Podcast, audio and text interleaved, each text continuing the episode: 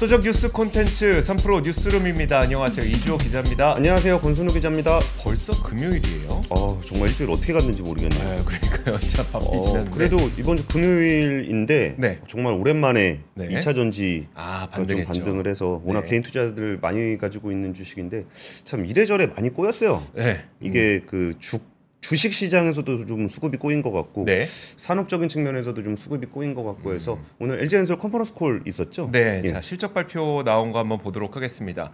자 일단 그 실적을 살펴보면요 한마디로 표현하면 연간 실적은 어마어마하게 좋았는데 이게 워낙 그 최근 들어서 뭐 전기차 수, 수요 성장률의 둔화세가 나타나고 있고 또 메탈 가격이 하락하고 있고 그러다 보니까 4분기 실적은 상당히 좀 부진했던 것을 확인할 수 있습니다. 일단 매출액 연간 기준으로 한번 살펴보도록 하죠. 화면 준비되어 있으니까 화면과 함께 이야기 들어보시면 좋을 것 같습니다.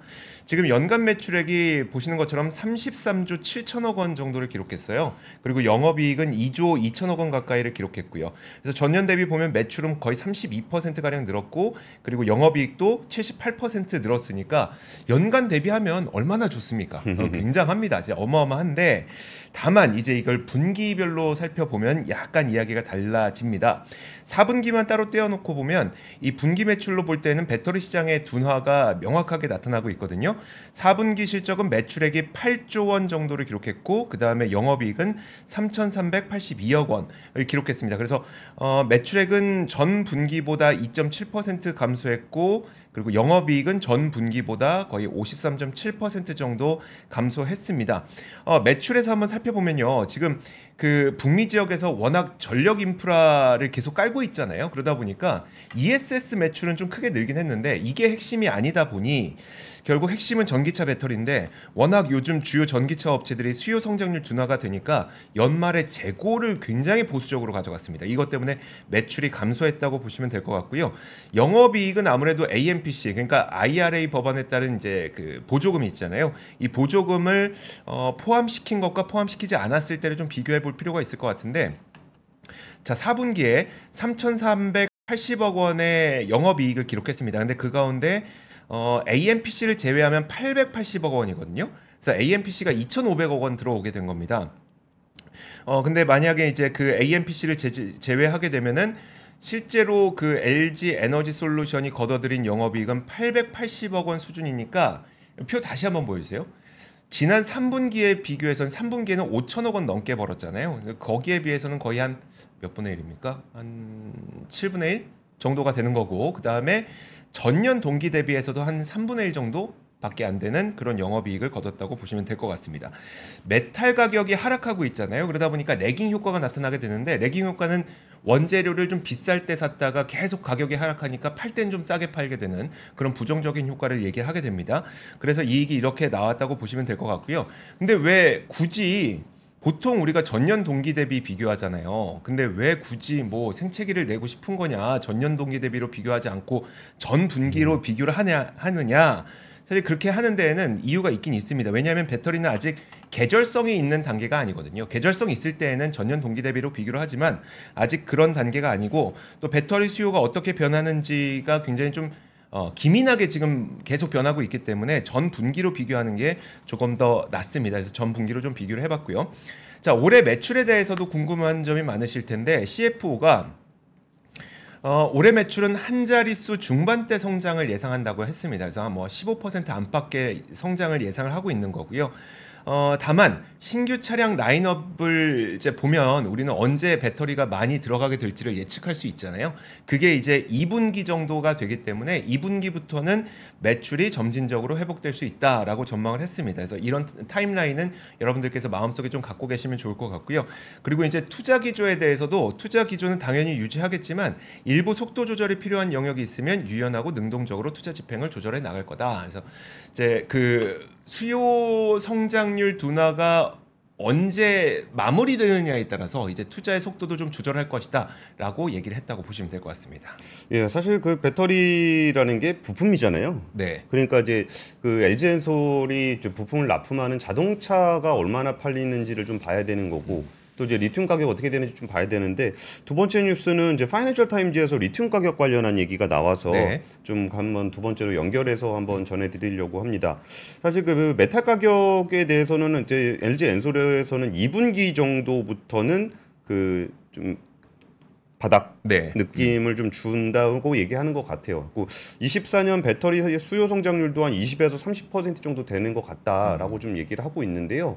사실 20에서 30% 수요 성장이라는 게 작은 게 아니잖아요. 네, 그렇죠. 꽤큰 수준인데 이게 좀 어떤 워낙 가파르게 성장을 하다 보니까 주가도 워낙 많이 갔었고 그러니까 숫자로 비교해 보면 그 전년도까지만 하더라도 전기차 판매량이 거의 1년에 60% 늘어났었는데 예. 그 다음 년도 되니까 30% 늘어나니 이게 30%도 엄청난 성장임에도 불구하고 60%에 비교하면 반토막 정도로 이제 보이게 되는 거죠. 그렇죠. 이제 파이낸셜 타임즈 보도에서는 그 리튬 가격이 지난 1년 동안 80% 넘게 하락을 했다. 2020년 이후 최저치로 내려왔다라고 하는데요. 여기에 대해서도 LG엔솔에서 지금 CFO가 뭐라 그랬냐면은 그 배터리 가격이 하락하는 거는 수요 진작 효과를 야기할 것으로 기대한다. 네. 이렇게 얘기를 했어요. 그러니까 이 부분은 이제 배터리 가격이 하락하게 되면 전기차 가격을 좀 낮출 수 있게 되고 그러면은 좀 대중화를 시키기가 좀 더 수월하지 않겠냐. 뭐 이런 얘기인데 지금 그 전반적인 원자재 가격이 좀 오르다 보니까 자동차 가격을 그렇게 낮추면서 가기를 좀 부담스러워하는 네. 그런 분위기가 있기는 해요. 그리고 지금 골드만삭스에서는 올해 전 세계 수요의 17%에 해당하는 20만 톤 규모의 리튬이 과잉이다라고 좀 예상을 했습니다. 그래서 이제 수급의 균형을 맞추려면 상당한 공급 감축이 필요할 거다라고 이야기를 하고 있는데요. 그 여기서 제가 그 수급이 좀 꼬여 있다. 네. 그러니까 주식에서도 이게 워낙 뭐 그 이상으로 주가가 올라갔다 한번 내려오게 되면은 이게 그 뭐야 매도대기 수요가 꽤 많아집니다. 네. 올라가면은 너무 힘드니까 음. 조금 올라가면 팔고 네. 올라가면 팔고 하다 보면 그게 좀 위에가 상방이 좀 막히는 효과가 있는데 이 그 산업적인 수급에서는 호주의 리튬 업체인 라이언타운 라이언타운 리소스가 7억 6천만 달러 호주 달러 기준입니다. 네. 대출 받아가지고 세계 최대 규모의 리튬 광산을 개발하려고 했었어요. 네. 근데 그 부분이 지금 워낙 리튬 공급에 이제 그 호주가 차지하는 비중이 한 40% 정도 되는데 여기서 최대 규모 리튬 광산을 지금 타이밍에 또 투자를 해버리게 되면은 음. 공급 과잉에 대한 우려 때문에 리튬 가격이 조금 더, 더 떨어질 수밖에 없습니다. 그러다 보니까 이제 개발 프로젝트를 취소했습니다. 호주 아. 쪽에서는. 그러면서 이제 여기서 또 제일 문제가 되는 거는 뭐냐면은 그 중국이에요, 중국. 네. 결국 중국에서 또 이제 그 1위 업체죠. 감펑 리튬 같은 경우에 지난주 호주 리튬 대기업 필바라로부터 향후 3년 동안 리튬을 추출할 수 있는 광물 원석 스포디움인의 농축 구매량을 거의 두 배를 늘리기로 합의를 했다라는 거예요. 네. 그러니까 리튬을 더 많이 만들겠다라는 거죠. 그러면 이게 중국 기업들의 전략을 어떻게 봐야 되냐면은 이게 가격이 좀 하락할 때 물량을 더 밀어내서 점유율을 넓히겠다라는 전략이에요. 네. 이게 전형적인 치킨 게임인데 이 치킨 게임을 이제 진행을 하게 되면은 가격은 그 필요 이상으로 또 내려가게 되는 거죠. 네.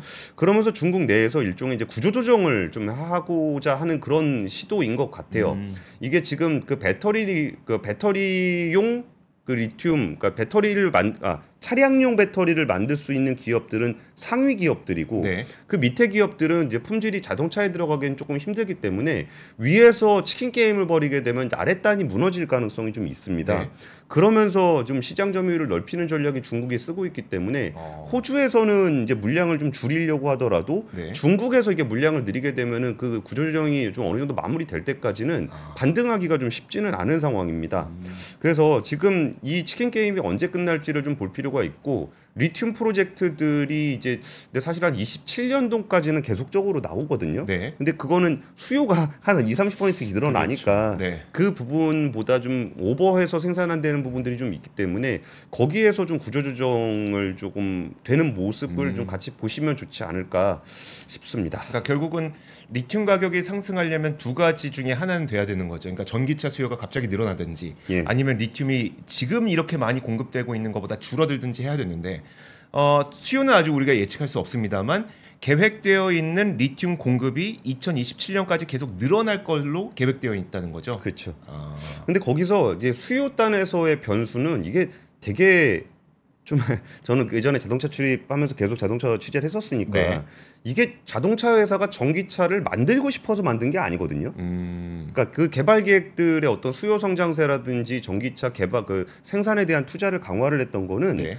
규제 때문이었습니다. 음. 그러니까 이게 27년, 30년 이때 있는 탄소 배출 규제가 아. 있었기 때문에 그 탄소 배출 규제를 맞추려면은 사실 하이브리드로도 못 맞추는 정도 수준이었어요. 네. 그러니까 전기차를 늘릴 수밖에 없고 이게 그 어쩌면 나라에서 하라 그런 거니까 그렇죠. 그거를 맞춰서 생산을 늘리려고 했었던 건데 그 규제가 과연 지켜질지에 대해서 다들 의심을 하고 있는 거잖아요. 음. 그러다 보니까 굳이 전기차로 갈 필요 없이 여기서 이제 그 브릿지 역할을 하는 하이브리드 쪽으로 수요가 좀 쏠려가고 네. 그러면 전기차 생산 계획 다 잡아놨던 거는 그러니까 오히려 여기서 맷집이 약한 그 포드라든지 이런 데들이 먼저 백기를 들고 있는 게 네. 음, 음. 다른 데들은 근데 생각해 보면은 포트폴리오로 봤을 때 뭐 1위 업체인 폭스바겐 같은 경우는 네. 디젤에서 전기차로 간 거기 때문에 아. 하이브리드가 없어요. 네. 그러니까 1위 1위는 저 도요타죠. 네. 도요타 같은 경우는 하이브리드는 있는데 전기차가 없죠. 없죠. 네. 근데 폭스바겐 같은 경우는 전기차는 있는데 하이브리드가, 하이브리드가 없고, 없죠.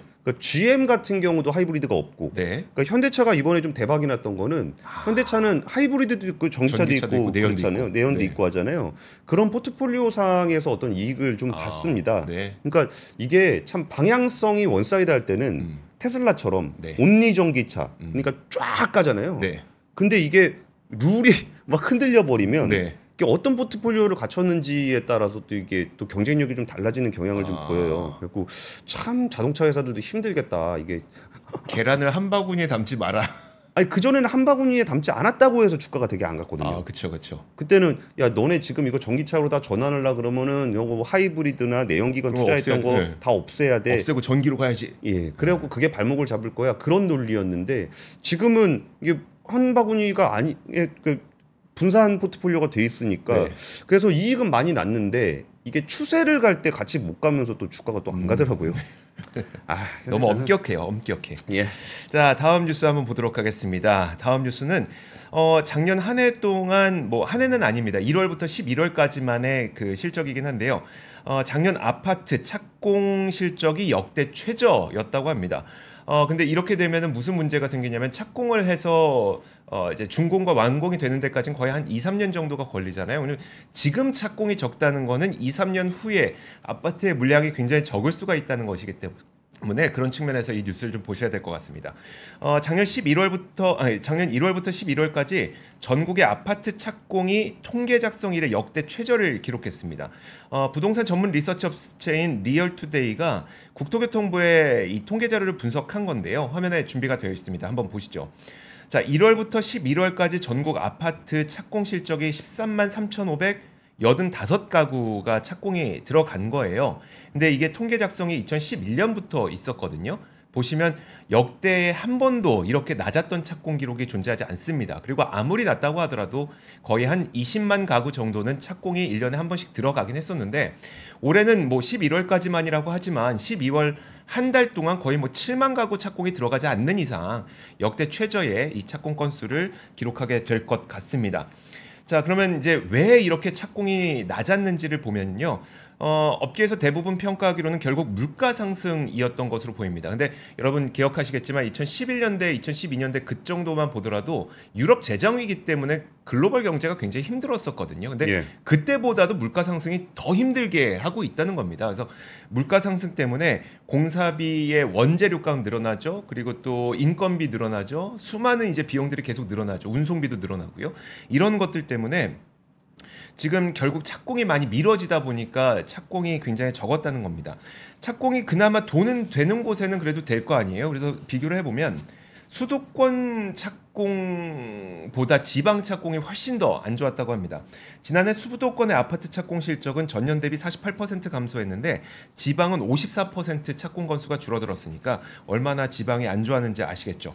어, 착공이 급감했다는 것은 지금은 흘러가는 뉴스로 보일 수 있겠지만 결국 2, 3년 후에는 그 이 착공 물량이 결국은 이제 주택의 공급으로 어, 발현이 되는 거기 때문에 어, 이런 점들을 좀 염두에 두고 정책과 사업이 진행돼야 될 것 같습니다. 그러니까 요게 요새 부동산 전문가들 사이에서 제일 논쟁이 되는 포인트예요. 네. 이게 가격을 공급이 주도할 것이냐 수요가 주도할 것이냐라는 측면에서 봤을 음. 때 지금 공급량이 이제 착공 건수가 줄어들면서 올해 내년 내후년까지 해서 공급이 좀 줄어들 거다라고 네. 하면서 부동산 가격이 다시 오를 수도 있다라고 얘기하는 사람도 있는가 하면 네, 그렇죠. 사실 그동안 그렇게 부동산 가격을 끌어올렸던 거는 사실 수요거든요. 공급 문제는 아니었죠. 예, 네. 그리고 수요 단에서 이제 그 금리도 좀 낮았고 음. 그리고 이게 그 좀 돈이 되겠다 싶으면 투자 수요가 많이 들어갑니다. 네. 근데 지금 뭐 부동산을 가지고 뭐 투자를 해서 돈을 벌겠다라는 수요가 좀 없다 보면은 음. 공급이 좀 줄어든다고 하더라도 수요 자체가 좀 약할 때는 네. 공급 때문에 생겨나는 가격 상승이 나타나지 않을 수도 있어요. 음. 그래갖고 전문가들이 이 부분에서 제일 많은 논쟁을 하는 것 같아요. 음. 이게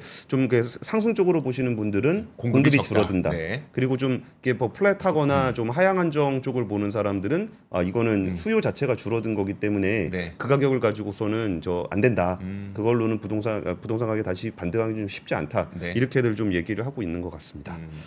근데 그런 문제는 있을 것 같습니다. 그러니까 사실 우리가 어떤 그 지방에도 많은 분들이 거주하시고 수도권에도 거주하는데 어 그 이렇게 안 좋은 시기가 계속 되면 될수록 그나마 돈 되는 수도권에는 착공은 있을 수 있지만 예. 지방은 오히려 그런 착공에 대한 수요가 니즈가 좀 줄어들 가능성이 있잖아요. 아유 근데 지금도 미분양이 많아가지고. 아 그렇긴 합니다.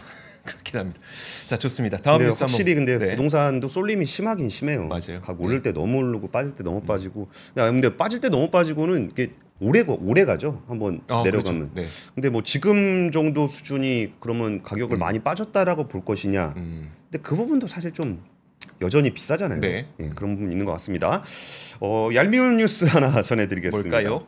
아, 우리 애플이 앱스토어가 아닌 다른 앱스토어에서도 네. 앱을 다운받을 수 있게 해주고 그 개발자한테 최대 30% 부과하던 인앱 결제가 아니라 네. 다른 결제도 허용을 하기도 했습니다. 어 굉장히 전향적으로 바뀐 거 아닙니까? 유럽에서만. 에이 진짜 예, 아유. 3월부터 유럽연합이 이제 폐쇄적인 플랫폼을 전면 개방하기로 했던 디지털 시장법을 시행하게 되는데요.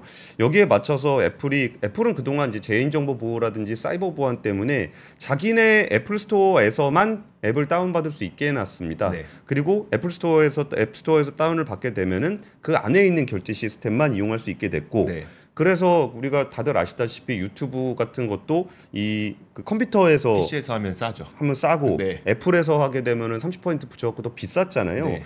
그런 부분들을 이제 좀 풀게 됐는데 여기에 더해서 결제 방식도 경쟁 체제가 될 수 있게 하면서 자사 결제 시스템을 통한 거래에 대해서도 현재 15에서 30% 정도 수수료 받던 거를 10에서 17%로 낮추기로 했습니다. 음. 그러니까 아무래도 경쟁 플랫폼 경쟁 결제 시스템들이 생기면 네. 뭐더 싸게 들어올 거 아니에요. 같은 프로 같은 앱을 더 싸게 할 수 있으니까요. 다를 게 뭐가 아, 있겠어요. 그렇죠. 다 다를 게 없죠, 그게. 네. 그래서 그렇게 되는 건데 그래서 가격을 낮추기로 했던 거고 근데 몇 가지 조치는 있습니다. 이제 보안 부분들을 좀 챙겨야 되니까 네. 다른 앱 스토어를 이용을 하더라도 애플의 어떤 사이버 보안 위험에 대한 승인을 받도록 했다. 음, 뭐 음. 그럴 수 네, 있죠. 네. 근데 거기서 또 인앱 결제가 아니더라도 핵심 기술 수수료라는 걸 따로 부과하기로 했습니다. 음. 그러니까 이거는 애플 스토어를 이용하지 않고 네. 인앱 결제를 이용하지 않더라도 기술 수수료를 부과하기로 한 거고요. 음. 그러면서 했던 얘기가 이제 99% 이상의 개발자는 애플에 내는 수수료가 줄어들고 네.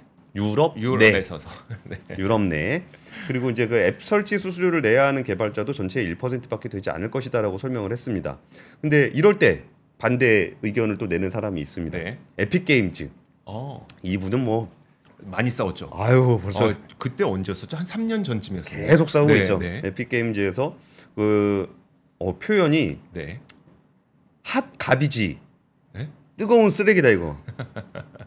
그리고 이제 DMA 따라서 합법적이라고 생각하지 않는다라고 네. 얘기를 하면서 자기가 관여하지 않은 유통에도 수수료를 계속적으로 부과한다는 얘기냐. 아 그러네요. 네. 다른 플랫폼에서 앱을 다운 받았는데도 수, 수수료를 낸다. 예. 아하. 그래가지고 그런 얘기들을 하면서 어쨌든 포트나이트 의 개발사잖아요 에픽 네, 게임즈가 네. 그래서 iOS용 유통 서비스 에픽, 에픽 게임즈 스토어를 출시하겠다. 에? 에픽 게임즈 스토어. 아 네. 그러니까 앱 스토어를 하나 자기가 출시하겠다라고 네. 얘기하고 포트나이트는 거기서 제공하겠다라고 어. 좀 얘기를 했습니다. 네. 그 이번에 그그 니온게이자이 신문에서는 애플의 비즈니스 모델이 좀 바뀌어야 될 것이다라고 얘기하면서 일본에서도 앱 배포 및 과금 시스템에 관한 새로운 법안을 제출하기 위한 조정이 진행되고 있다. 유럽과 비슷한 움직임이 일본에서도 확산될 것이다라고 얘기를 했습니다. 이런 부분들은 한국도 해야죠. 이게 근데 유럽에서 가능했던 건 법 때문입니까? 그쵸? DMA 법. 아. 그러니까 이런 부분들은 한국에서도 해서 그러니까 아니 애플을 차별하겠다는 게 아니잖아요. 그렇죠. 그러니까 다른 앱스토어하고 경쟁할 수 있는 구조를 만든다는 거기 때문에 네. 이 부분에 대해서는 한국에서 이제 입법하시 근데 요즘 입법하시는 분들이 바, 좀 바쁘셔서 바쁘셔서 좀 많이 바쁘셔서 예, 이렇게 전 세계적인 흐름이 있을 때 우리도 같이 네. 경쟁해서 좀 소비자들이 경쟁을 통한 어떤 수혜를 볼 수 있도록 제도 개선이 필요해 보입니다. 네 그렇습니다. 자 다음 뉴스 보도록 하겠습니다. 다음 뉴스는 며칠 전에 또 이 시간 통해서 한번 전해드렸던 뉴스였는데 기후 동행 카드 있지 않습니까? 이제 6만 2천 원만 내면은 어, 서울에 있는 버스, 지하철, 따릉이는 빼고 어, 이용할 수 있고 6만 5천 원 내면 따릉이까지 이용할 수 있는 그 기후 동행 카드 이게 이제 내일부터 사용을 본격적으로 시작을 하게 되는데 어 이게 참 그 사용법이 약간 복잡합니다. 어, 음. 그 노선 정해진 노선들도 있고 그리고 서울시 기후 동행 카드이기 때문에 경기도 거 안 되고 음. 경기 버스 안 되고 또 이제 서울에서 출발해서 경기로 끝나는 지하철 노선은 또 제한이 아. 있고 그래서 그거 좀 말씀을 좀 드릴게요. 만약에 여러분 이거 그 어, 서울에서 출발해서 기후 동행 카드가 적용되지 않는 경기도권에서 내렸는데 음 만약에 추가 요금을 내지 않고 몇 차례 누적된다. 그럼 벌금이 한 30배까지 될 수 있거든요. 그래서 좀 음. 조, 조심하셔야 됩니다. 일단 그 기후 동행 카드 서비스 범위를 한번 보여 드릴게요. 예, 예컨대 이런 거라는 거거든요. 서울 지하철 뭐 어, 보시면 화면 한번 보여주세요. 뭐 9호선은 전 구간, 신림선도 전 구간, 뭐 이렇게 전 구간 되는 것들도 있는데 3호선은 지축에서 오금까지, 그리고 4호선은 뭐 남태령에서 당고개까지, 경춘선은 청량리에서 신내까지 이렇게 구간이 좀 정해져 있습니다. 그리고 어, 버스도 서울시의 면허를 받고 있는 시내 버스와 마을 버스를 타야만 하는 거죠. 그래서 예를 들어서 이제 만약에 그 이 되지 않는 곳에서 지하철을 탔는데 서울에서 타셨어요. 그리고 이제 그 적용되지 않는 역에서 내리셨어요. 근데 그렇게 되면은 아마 사용 불가 카드라고 찍는 때에 올릴 겁니다. 근데 올렸을 때 그 영무원에게 찾아가서 그 추가 비용을 지불을 해야 되는데 최근에 지하철역 이용해 보시면 영무원 못 보셨을 겁니다. 만나기 힘듭니다. 예, 영무원들이 이제 사무실 안에 다 들어가 계시고 왜냐면 다 자동화되어 있기 때문에 예. 굳이 밖에 나와 계시지 않아서 그 영무원 찾기도 힘든데 이걸 해야 된다는 거고요. 자 버스도 마찬가지로 서울시에서 면허를 받은 버스인지 확인하고 타야 되는데 이건 뭐 그렇게 어렵진 않습니다. 모양 자체가 다 다르게 생겼기 때문에 하지만 어쨌든 그 서울시 면허를 받은 버스를 이용해야 이게 가능하다는 거라서 제가 계산해 보건데 working day로 제가 full로 20일을 이제 출퇴근을 했을 때 거의 한 6만 원 정도 비용이 나오거든요. 근데 만약에 여기에서 그 full로 이 서울에 있는 것만 이용하지 않고 경기도권 이용하시고 하게 되면은 아마 6만 원 못 채울 가능성이 훨씬 더 높을 것 같아요. 그래갖고 뭐 지금 아직은 그 서울과 경기도의 경계에 계시는 분들은 이용해도 큰 이득은 아닐 수 있긴 합니다. 물론 저희 지난번에도 얘기했던 것처럼 지자체 간의 조율이 필요한 거 알긴 아는데 너무 복잡하니까 이게 빨리 단순화될 수 있도록 좀 지자체 간 조율이 좀 됐으면 좋겠습니다. 제가 정치적 음모론을 제기하자면 네. 서울은 국민의힘 오세훈 시장이 있고 네. 경기도는 민주당의 김동연 지사가 있기 때문에 합의가 쉽지 않았던 거 아닌가라는 금요일이니까. 금요일이니까. 아, 금요일이니까. 예, 쌀 관련한 얘기를 좀 드리겠습니다. 쌀 소비량이 계속적으로 들고 있는데 30년 전에 비해서 절반 수준까지 줄었습니다.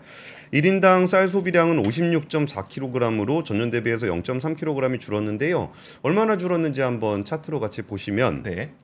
1984년 이후에 39년 연속 감소하고 있고요. 1993년 쌀 소비량 110kg에 비해서 절반으로 줄어들어 있습니다. 네. 이게 아무래도 사람들의 사회 활동이 좀 늘어나면서 전반적인 결, 그 음식의 소비량이 좀 줄었다라는 건데 이게 그 뭐 뭐더라? 그 음료 제품이라든지 식음료품, 뭐술 네. 이런 데 사용하는 가공용 쌀 소비량은 조금 늘어 1년 전에 비해서 한 18% 정도 증가했는데 밥으로 먹는 게 좀 줄었고요. 그 떡볶이 네. 많이들 드셔 가지고 그떡 소비량도 좀 늘긴 늘었답니다.